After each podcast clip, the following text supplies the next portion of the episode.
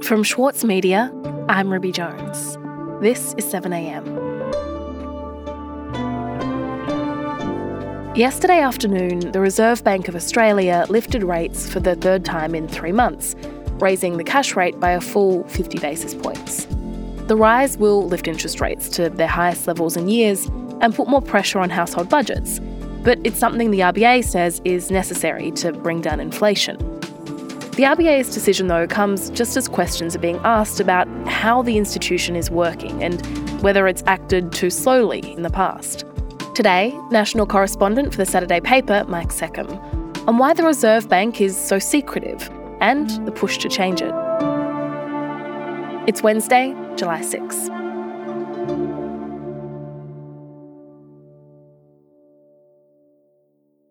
So, Mike, yesterday the Reserve Bank raised rates for the third time this year, and it's especially noticeable because we haven't really seen these kinds of rapid rate rises for a long time. This is a reversal of the last decade or so at the Reserve Bank, so it's a big shift, isn't it?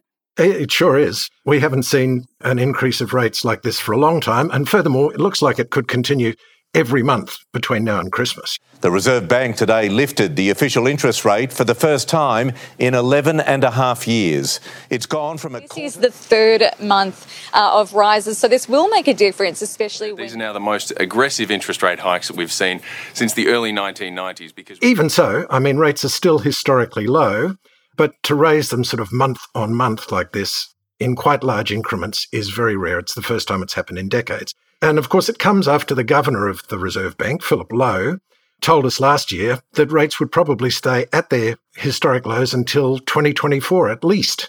Governor, welcome to the program. Thanks, Lee. It's great to be with you. These are your first public remarks since the 50 basis point rise. I wanted to immediately ask, therefore, why did the Reserve Bank go so hard? It was a little bit unexpected. Well, I think, Lee, Australians need to be prepared for higher interest rates.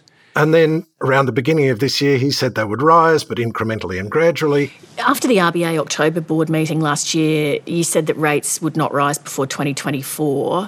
What changed from last October? What we've said right through the last 2 years was, and this is important, if the economy evolved as we expected, interest rates are unlikely to increase until 2024. And now he believes they will need to rise quite quickly. And the cash rate could be at 2.5% by the end of the year, which is a long way up from where it was, 0.1. I'm confident that inflation will come down over time, but we'll have to have higher interest rates to get that outcome, and how much higher remains to be determined. It's an interesting time for the Reserve Bank, I guess you could say. It's under quite a lot of scrutiny, and the suggestion widely about the economics community is that the decisions it's made have not been as good as they might have been. There's quite a lot of open speculation about whether it's actually fulfilling its task, which is really to keep inflation running within a fairly constant band of 2 to 3% and to keep employment as close to full as possible. Mm. Okay, and so could you tell me, Mike, a little bit more about the way that the Reserve Bank actually works? Who is it that is making these decisions about whether interest rates are going to rise or to fall at any given time? Well, theoretically, it's the board of the Reserve Bank that makes these decisions, and the board is made up of 9 members, and so who these 9 people are? 3 are bureaucrats, right? That's the governor, the deputy governor, and the head of the Treasury Department. There's usually one academic economist, someone who actually knows something about how monetary policy is set. But the other 5, the majority of the RBA board appointments, are senior business people usually, and many of these appointees have no relevant formal qualifications at all as economists. They tend to represent big sectional interests, so, you get the likes of Solomon Liu from the retail sector, from construction, billionaires both, Catherine Tanna from the resources sector, Donald McGeechie from primary industry. And that's pretty unusual. Around the world, most central banks, like the US Fed, like the ECB, the board are overwhelmingly trained economists with a deep knowledge of monetary policy. One former RBA member, Warwick McKibbin, who served on the board for a decade, who is a qualified economist and a monetary policy expert, as he put it to me, this board is composed of business leaders, and they're very bright people, but they don't have the training for the job. And when he says the training, he means they don't necessarily look at the research on the economy, and they're not able to ask the questions that need to be asked about whether there are mixed messages about the economy and how to make the right decisions based on that.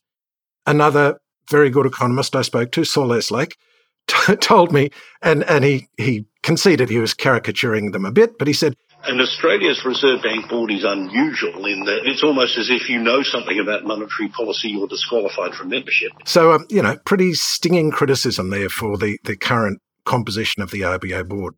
And so what do we know then, Mark, about how these people who aren't necessarily monetary experts or even economists are actually making the decisions they do? What's the process? Well, that's the problem. We don't really know anything about how they make their decisions. It's super secretive. They do publish some reasoning, but it's far less detailed than what we see come out of other central banks. So there isn't a lot of public scrutiny. They don't vote as such. They have a sort of consensus model whereby everyone has to be more or less on board. As Saul Eslake put it to me, our central bank isn't nearly as transparent as most others. For example, the minutes of our board meetings do not record how people vote. Yet they do in most other central banks.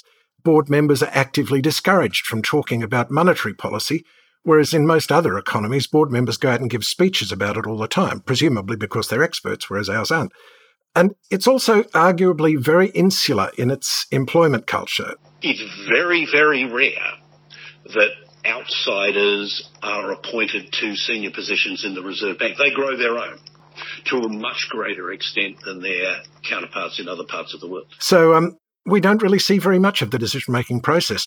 Ironically enough, about the only real insight we've ever had into the decision-making process of the RBA came about because the US government sent a confidential cable about it back in 2009, which described tension between the RBA and the government at the time, and that was then leaked to WikiLeaks. So that's one of the only documents we have that gives us any kind of a peek into the decision-making process at all. Right. And so what did the cable say, Mike, and what does it tell us about the RBA's decision-making process? Well, this particular cable showed that the government of the time, that is the Rudd government, and the time was the height of concerns about a global recession caused by the GFC. The Rudd government was very, very annoyed with the bank. It wanted the bank to more aggressively cut interest rates to try and stave off what they saw as a likely coming recession. So things were very tense, and all of that is explored in great detail, with quotes from various players in this cable, which was made public only because of WikiLeaks and which was completely unknown in Australia at the time by anyone outside that room. Mm. And I suppose the big question with that then, Mike, is given the secrecy that the RBA seems to operate under and I suppose the questions about the makeup of its board, is the Reserve Bank, despite those issues, functioning in the way that it should? Is it keeping inflation manageable and is it keeping unemployment low or could it be doing those things better? Well, you're right. That's the big question. And the consensus among many economists is that it hasn't. And so the future operation of the bank is going to be considered. For the first time in several decades, there will be a review of how the RBA functions. And that could mean some changes to the way it operates for the first time in a long time, if not forever. We'll be back in a moment.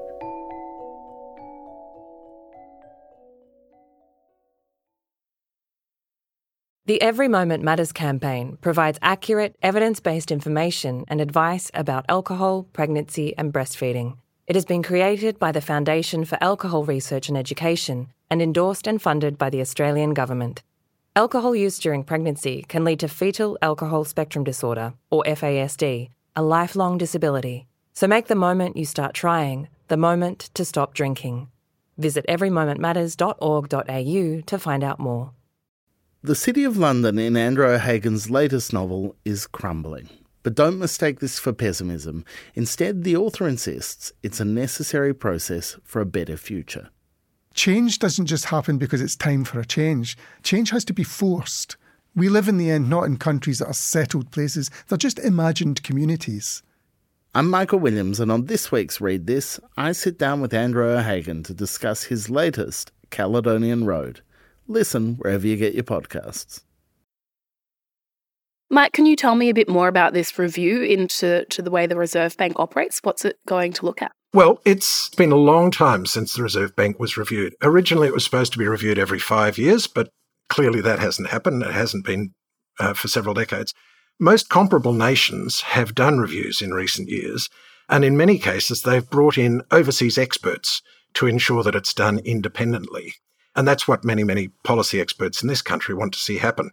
And as to how it's handled its job, well, one of the only real studies that's been done into the RBA's effectiveness was done by Labor's Andrew Lee and Dr. Isaac Gross, both very good economists, and they used the Reserve Bank's own model, and they found that between 2016 and 2019, while the current governor, Philip Lowe, was at the helm, the bank, quote, dramatically underperformed because it held rates too high. And the study found that economic growth as a result was not as strong as it should have been. Wage growth was, quote, anemic, and inflation was consistently below the RBA's own target. Now, as to the actual review, that's been on the cards for a while. The previous government talked about it.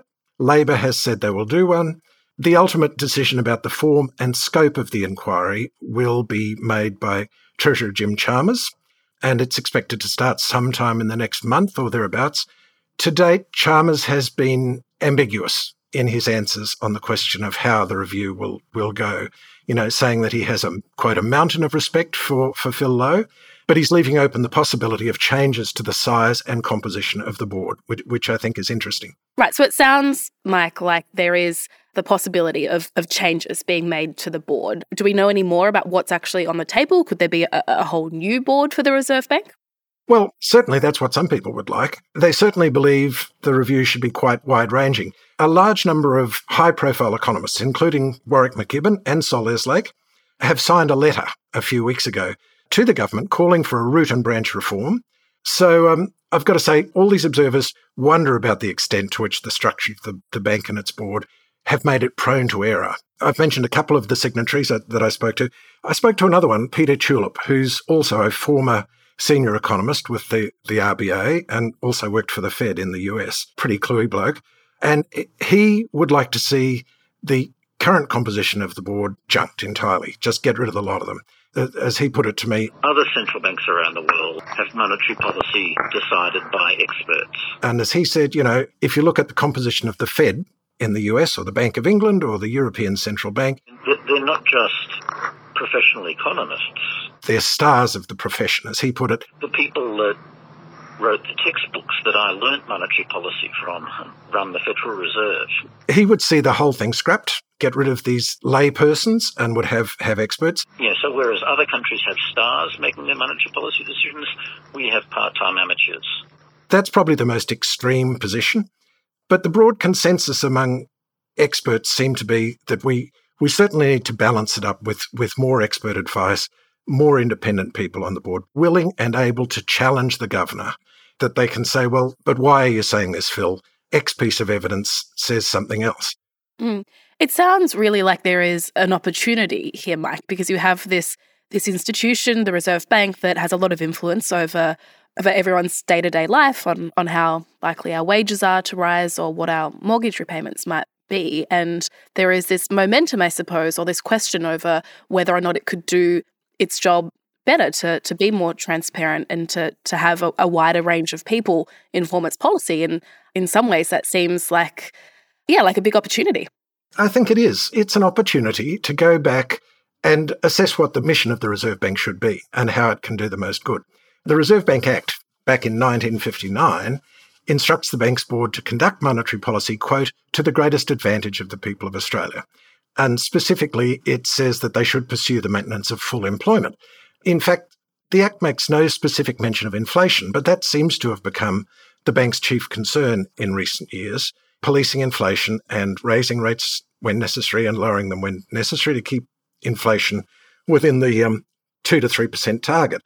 So the suggestion is they have not been very good over time about controlling inflation and maximising employment, which is interesting. But I think the bigger issue here is just the fact that the RBA is something of a black box. Board members are actively discouraged from speaking publicly. We don't have a vote among members. We don't have detailed reasons published. The picture that McKibbin, who once again was in the room for a decade, the picture McKibbin paints and the pictures that Peter Tulip and others paint is of a board without the expertise to dissent. They can't argue the toss because they don't know enough, and so they rubber stamp what the governor brings them. And, you know, frankly, do we really think it's good enough that the only insight we have ever had into the way the board operates came to us from a US government cable made public by Julian Assange? I don't think so.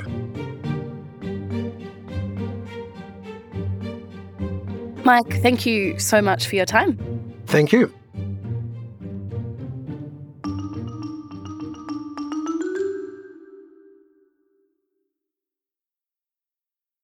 From the Saturday paper comes The Food, a free weekly newsletter featuring curated recipes from some of the country's leading chefs, including Andrew McConnell, Otama Carey, David Moyle and Karen Martini. Cook what they cook by subscribing today at thesaturdaypaper.com.au/newsletters. Also in the news today, more than 150 flood evacuation orders and warnings affecting 50,000 people are in place across New South Wales as heavy rain and strong winds continue across the state. New South Wales Premier Dominic Perrottet has warned the current crisis is far from over, with major flooding likely to continue for the next few days.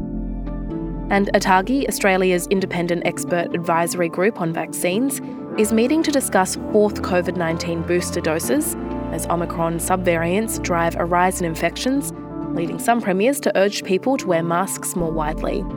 Hospitalisations caused by the latest wave of Omicron are expected to peak in late July.